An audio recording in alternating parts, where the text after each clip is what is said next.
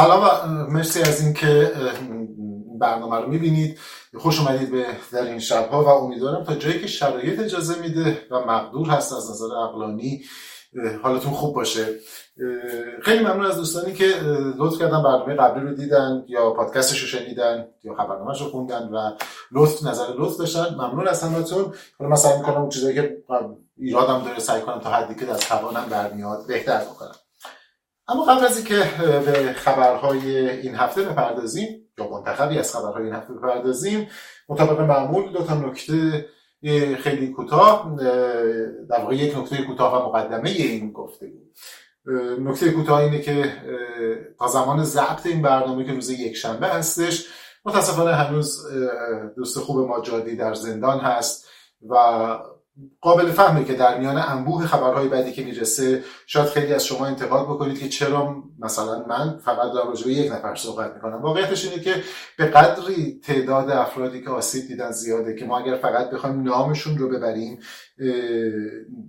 لازمه که یه مجموعه عظیمی ساخته بشه و ضمن اینکه صدای یک نفر به تنهایی اونقدر قوی نیست که راجبه همه صحبت کنه. بنابراین در کناری که آدم آرزو می‌کنه که تمام این مشکلات حل بشه برای همه. تا جایی که توان هنجره در واقع اجازه میده راجع به یک نفر صحبت بکنیم. حتما شما افراد دیگه می‌شناسید و اونها رو در واقع سعی کنیم فراموش نکنیم. این به معنی فراموشی بقیه نیستش. اما قبل از اینکه به خبرها بپردازیم مقدمه این قسمت از در این شب صحبت کردن در مورد تاریخ رابطه میان حکومت و در واقع فناوری را بحث خیلی جذاب ولی پیچیده هست و اگر بخوایم واردش بشیم باید به طور مفصل در واقع صحبت کنیم تا فقط یه مقدمه ای ازش گفته بشه و همین اون رو بذاریم کنار. به طور خاص در رابطه با حدود 44 سال گذشته و جمهوری اسلامی و در واقع فناوری صحبت بکنیم.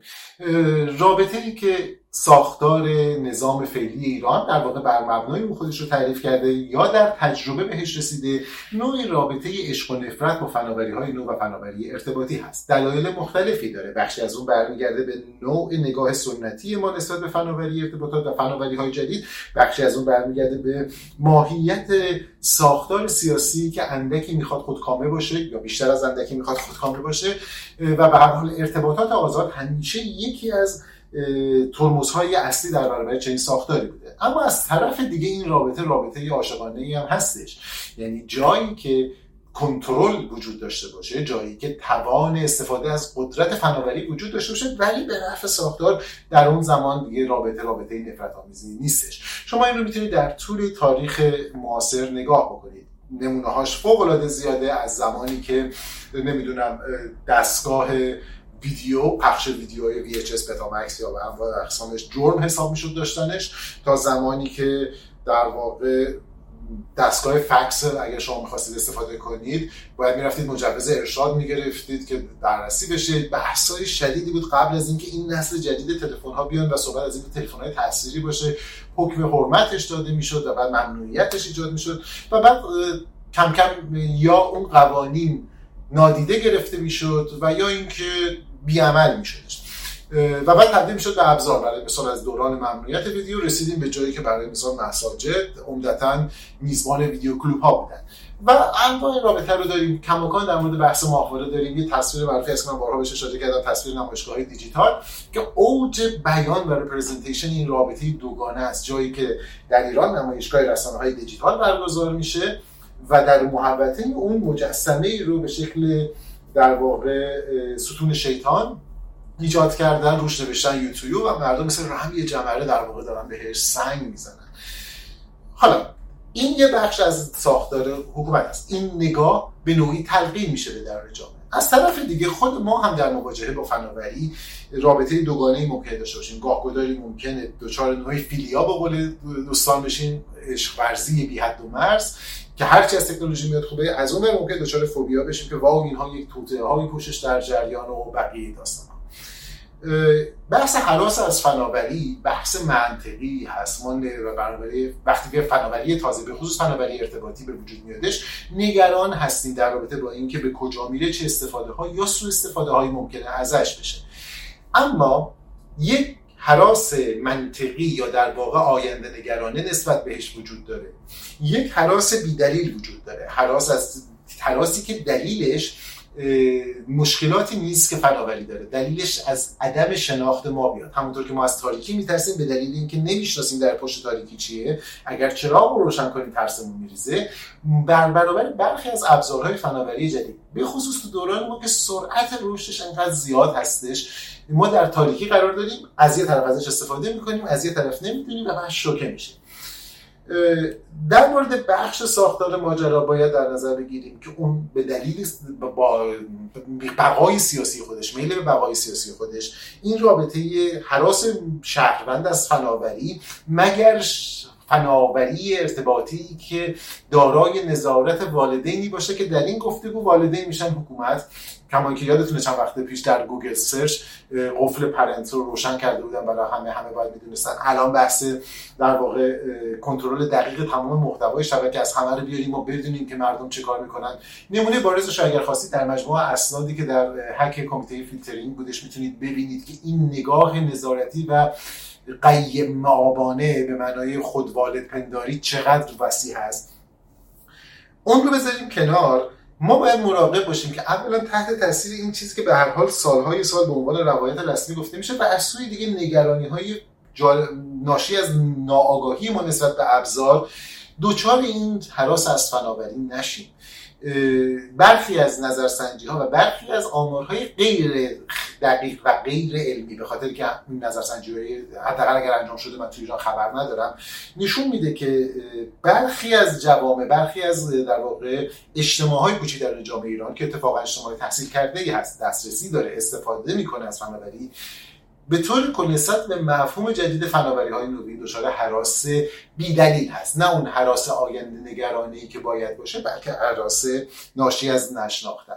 یک راه حل اینه که در مواجهه با اون اگر هنوز به مرحله نرسیده که بخوایم کاربرش بشیم بخونیم. اگر به مرحله رسیده که کاربرش شدیم آگاهانه از دیگران سوال کنیم بدونیم که برای مثال اگر من موبایلم رو دارم یه عکسی می‌گیرم فراتر از عکس چه اتفاقای دیگه هم داره میفته این به عنوان یک ابزار کار کاربرد روزمره هستش. اینطوری می‌دونیم که کجا استفاده کنیم کجا استفاده نکنیم و شوکه نمیشیم. چرا من این وسط این همه مصیبت دارم راجع به تکنولوژی حراسی از حاکمیت و نگاه تاثیرش مردم اثر می‌ذارم.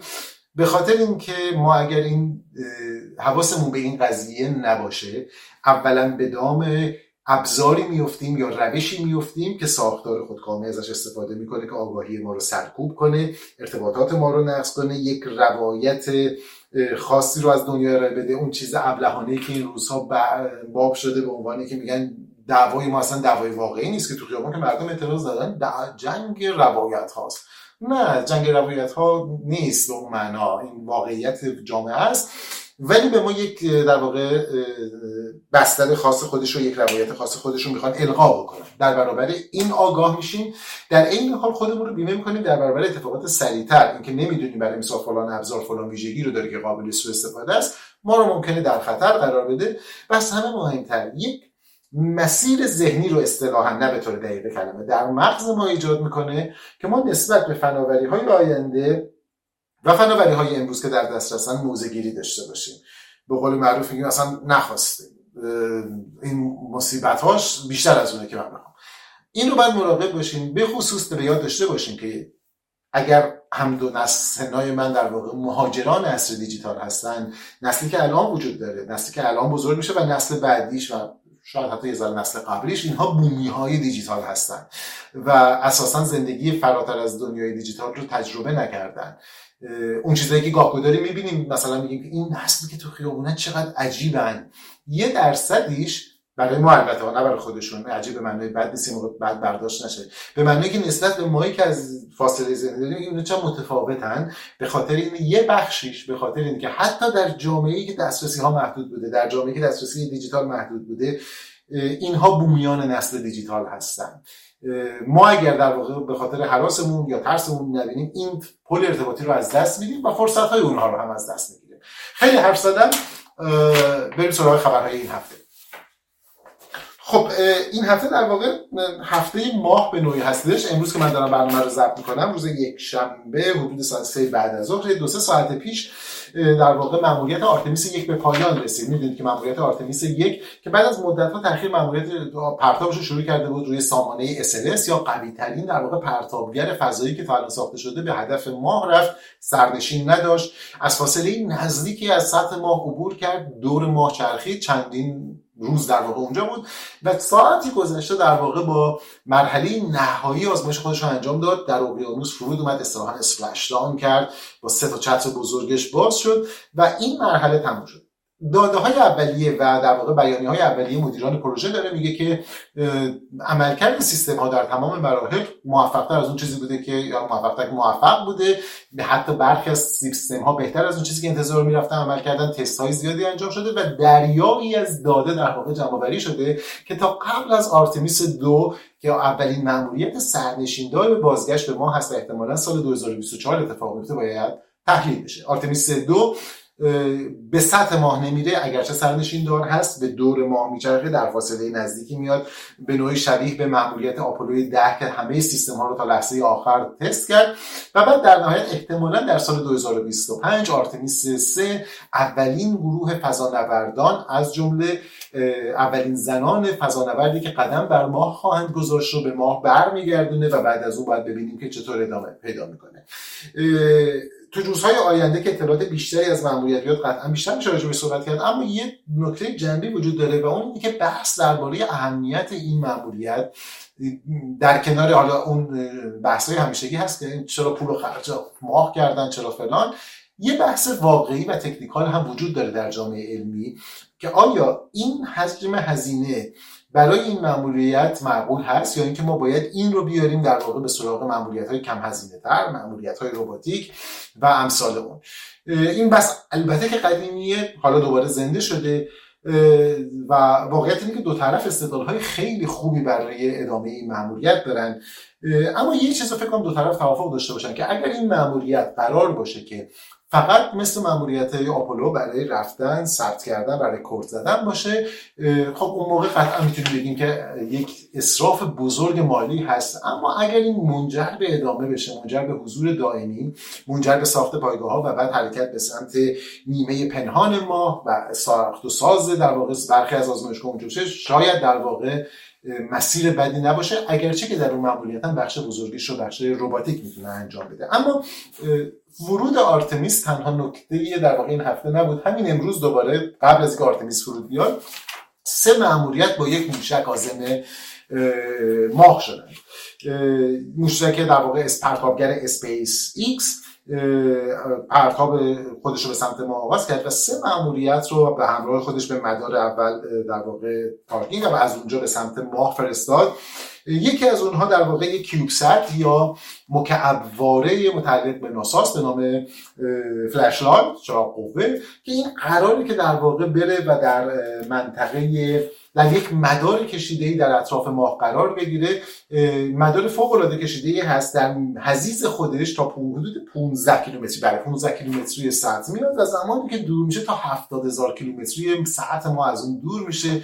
با کمک ابزارهایی که داره به طور خاص در میان دهانه های تاریک چون می‌دونی که روی ماه یه سری دهانه است که به خاطر زاویه‌ای که وجود داره در تاریکی کامل قرار داره و هیچ وقت نور خورشید بهش نمی‌رسه. اینجا همون جاهاییه که حدس می‌زنیم مقداری یخ باستانی وجود داشته باشه. همون یخی که بهانه‌ای برای مأموریت های طولانی تر در ماه و اقامت در ماه هستش.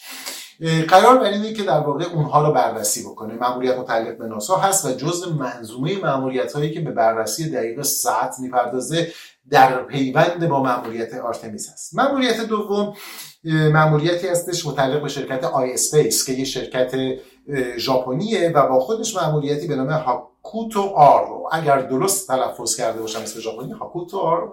باید چک می‌کردم یادم رفتش ولی همچین چیزی رو. هاکوتو به معنای خرگوش سفید هست. توست راه ژاپنی معمولا خرگوش سفید مناسبت داره با ماه و در واقع به نوعی وابستگی داره یکی از ایزدان ماه در واقع متصل به اون هستش. اما کاری که در واقع این ماموریت انجام میده اینه که یک lander ه داستان ispace خیلی جالبه. این یکی از اون شرکت هایی بود که در قالب مسابقه X Prize Google X Prize که برای سفر به ماه بود انجام شد. Google X Prize در واقع بدون اینکه برنده نهایی داشته باشه سال 2018 به پایان رسیدش. اما دو سه از طرحهایی که شرکت کرده بودن از جمله شرکت اسرائیلی بود که سال گذشته ماموریتی رو انجام داد و از جمله ispace ماموریتش رو ادامه دادن. حالا در واقع این شرکت ispace Hakuto-R رو میفرسته. این در ناحیه جنوبی در دهانه اطلس فرود میادش. و به همراه خودش البته یک روور کوچیک هم داره که اندازه توپ تنیس یا توپ بیسبال هست قل می‌خوره و یه سری اطلاعات جمع می‌کنه. خود ماموریت به نظر می‌رسه که و اونطوری که اعلام شده بیشتر proof of concept هست. یعنی که ثابت بکنن که این سبک از برنامه ریزی میاد. مدار فوق العاده طولانی رو میده. اینطوری نیست که هفته دیگه برسه دور میشه ابتدا از زمین. یک مدار طولانی رو طی می‌کنه و بعد برمیگرده و به سمت ماه نکته جالب اینه که ماموریت سوم این پرواز رو به همراه خودش این Hakuto-R و شرکت ispace به ماه می‌برن و اون چیزی که شاید برای ما هم یه ذره جالبتر باشه مأموریتی هست به نام مهنورد رشید یا الرشید یا یه همچین چیزی. و این مأموریت در واقع یک روور هستش یک مهنورد روباتیک هستش که حدود 10 کیلوگرم جرمش هست و توسط سازمان فضایی امارات عربی متحده ساخته شده. بر اساس اطلاعات عمومیشون درون امارات متحده و حالا احتمالا با مشورت کشورهای دیگه ولی توسط مهندسین اماراتی ساخته شده. هدفش این هستش که بعد از فرود شروع کنه به گشت زنی در دهانه اطلس و به بررسی در واقع میزان پلاسما در سطح قبار ماه بپردازه. چرا این موضوع مهمه؟ چون ما می‌دونیم که تابش های خورشیدی وقتی به سطح ماه می‌رسن واکنششون میدن با قبار ماه. حالا با اندازه‌گیری اون ما می‌تونیم درک بهتری از رابطه و واکنش قبار ما با تابش های خورشیدی داشته باشیم. همینجا بحثا نگه دارید. من می‌دونم الان بعضیاتون داریم میگین که آقا اماراتی ها پول میدن و اصلا تا کجا نفوذ کردن مثلا به اسم کجا اون دفعه رفتن مریخ الان دارن میرن ما این حرف یه بخشش درسته یه بخشش درست نیست یه بخشش مهم نیست. به چه معنا؟ بخشش درسته که بله با هم بخصوص مثلا ماموریت مریخ ما می‌دونیم که خب با همکاری کشورهای مختلف ساخته شده بود. ماموریت ما گفته میشه که ساخته شده در داخل حتما مشاوره بین‌المللی داشتن. پرتابش در واقع carrier ش حاملش در واقع ماموریت شرکت خصوصی ispace هست و بر روی بدنه اکسپیس هم رفته بالا. این یه بخشش کاملا درسته اما این به معنای بی اهمیتیش نیست به خاطری که ما می‌دونیم تو فضای در واقع صنایع فضایی چنین همکاری های همکاری های مهمی هستش. خود بعضی از مقامات ما که خیلی مسخره می‌کردن و دستخاله می‌کنن خب ماهواره خیامشون هم ساخت خارج از ایران هست هم پرتابش خارج از ایران بوده با این تفاوت که دیتاش هم دست ایران بوده هنوز نرسیده یا اگر رسیده یواشکیه چون قرار بود که چهار ماه بعد از پرتاب دیتاش منتشر بشه که هنوز نشده. بنابراین این ایرادی نداره عیبی نداره. اما سرریز دانشی که اتفاق میفته درون این جامعه مهم هست. اولا نام امارات و دانشمندای همراهش در چارچوب قرار می‌گیره در در واقع نقشه علم قرار می‌گیره و بعد اینها می‌تونن بر مبنای اون چیزی که جمعیت با توجه جمعیت کوچیکی دارن توسعه بدن. و این اون بخشی که میگم مهم نیست. به این معنا که گیرم که بقیه ساخته باشن شما فقط هزینه شده داده باشین اما در قضاش چند نفر از دانشمندان شما مهندسان شما ترین شده باشن شهروندان شما علاقه من بشن بچه هاشون رو بفرستن به سمت حوزه علم و تکنولوژی و این نتیجهش رو داره. به هر حال باید جالبه و باید اینو با توجه بیشتری دنبال کرد. خلاصه که این مأموریت ما اگر این شبها بهش نگاه کردید در واقع بدونید که در کانون توجه قرار گرفته و به درستی هم در کانون توجه قرار گرفته. یه خبر کوتاهی داشتیم که نمی‌شد نگیم که هفته گذشته مقامات وزارت ارتباطات ایران یک التیماتوم ده روزه دادن به شرکت متا شرکت مادر اینستاگرام و واتساپ و فیسبوک که یا نماینده مسئول در ایران معرفی می‌کنیم یا اینکه اینجا یا اینکه بعدش سکوت شد. چون چه کار می‌خوایم بکنیم؟ یا اینکه فیلترتون می‌کنیم در ایران؟ خب already فیلتر هستیم. بعد نماینده بدین که چیکار کنیم که تمام اطلاعات رو بیاریم و مثلا در اون ایران بذارید. یا اگر ما چیزی گفتیم اکانت رو حذف کنیم فراتر از قوانینتون. بعد اگر نکردیم مثل سال 2009 سال 1388 که جزء دادخواست رسمی که آقایون داده بودن علیه اعتراضاتی که مربوط به حوادث پس از انتخاب بود نام توییتر به عنوان یکی از عوامل آشوب شرکت توییتر رو متهم کرده بودن علیهش دادخواست داده بودن. لابد نماینده مسئول رو هم می‌خوام ببرن زندان. ولی این تصوری که پشت ذهنشون وجود داره جالبه. من هنوز نمی‌دونم که فکر می‌کنن یا اینکه نمی‌دونم چیکار می‌کنن. که مثلا نم... ده روز فرصت بدیم که نماینده مسئول معرفی کنیم وگرنه چیزی که الان فیلتر شده رو چیکار می‌کنیم؟ و این در شرایطی که کار کسب, کسب کارهای داخل ایران داره آسیب می‌بینه. یعنی متا از عدم ارائه سرویسش در ایران آسیب چندانی نمی‌بینه. یعنی عددی من نمی‌دونم اساسا عددی دریافت می‌کنه از این تراکنش ها یا نه اگر می‌کنه چند درصدشه ولی بعید عدد بزرگی باشه ولی ما براش خط نشون می‌کشیم کلا تو خط نشون کشیدن دیگه کارمون خوبه. در واقع یک خبر دیگر هم هست اجازه بدید من بگم و تمامش کنم. توی خبرنامه من یه خبر دیگر هم اشاره کرده بودم در رابطه با جیمز وب و تصویری که از یک کهکشان در عمر 13 و 4 میلیارد سال پیش رسیده گرفته چیزی بوده 400 میلیون سال بعد از بیگ بنگ می‌دونستن که در واقع این مهمه و این بخشی از مأموریتشه ولی جالب اینه که در این تصویر دانشمندان فکر می‌کنن که چی رو دارن می‌بینن و چه تفسیری می‌تونن بکنن. اما خبری که می‌خواستم با اون تموم بکنم کنفرانس COP 15 یا COP 15 هست که این روزها در واقع داره در مونترال برگزار میشه. این کنفرانس کنفرانس biodiversity یا تنوع زیستی هست و در واقع فوق العاده کنفرانس مهمیه و در واقع بیش از شاید حدود نزدیک ده هزار شرکت کننده از 190 کشور از جمله های رسمی جمع شدن. یکی از اهدافش اینه که به یه framework ی برسن که ببینن ما تا سال 2030 اگرش آره تا سال 2030 آیا می‌تونیم چیزی حدود 30 درصد فضای باقی مونده زیستی اقلیم باقی مونده زیستی زمین رو حفظ بکنیم پایدارش کنیم و جلوی انقراض ها رو بگیریم یا نه؟ مسئله مهم اینه که به نظر می‌رسه طبق برخی از برآوردها سوال بزرگ اینه که آیا ما می‌تونیم در این بازه جلوی انقراض چیزی حدود یک میلیون گونه جانوری و گیاهی رو بگیریم نه؟ یک چهارم کل موجودیت گیاهی و جانوری زمین انواع و گونه هایی که وجود دارند در معرض و در خطر انقراض قرار دارند دلیلش تغییرات اقلیم و در واقع افزایش جمعیت انسانی که منجر میشه به افزایش مراکز زیستی تخریب محیط زیست سید بیرویه همه چیز بیرویه. حالا باز بماند در این که در این فضا برخی از کشورها از جمله مقامات ایران از جمله برخی از کشورهای اروپایی معتقدن که چون ما جمعیت کم داریم تشویق به جمعیت آوری می‌کنن و کلی افراد هم از نظر اخلاقی بحث می‌کنن در حالی که جمعیت کلی جهان رو به افزایشه و راه حل ساده ای که پیش چشم هست رو نمی‌بینن. اگه دوست داشتین من یه مطلبی نوشته بودم لینکشو می‌ذارم تو description. زمانی که زمین 8 میلیاردی شد. خب راه حل خیلی ساده ای داره که در این حال فوق العاده غیر عملیه و اون اینه که خب ما کل دنیا جمعیت زیادی داریم و در این حال تو کشورهای مختلف جمعیت کمی داریم. و هی تشویق می‌کنیم که بچه دار بشین که این جمعیتمون بیاره بالا برای یه سری دلایل برساخته. مرزا رو برداریم. یه سیاره ایم یه اقلیم داریم یه در واقع تنوع زیستی داریم جمعیت رو تقسیم می‌کنیم بازم زیاد میریم.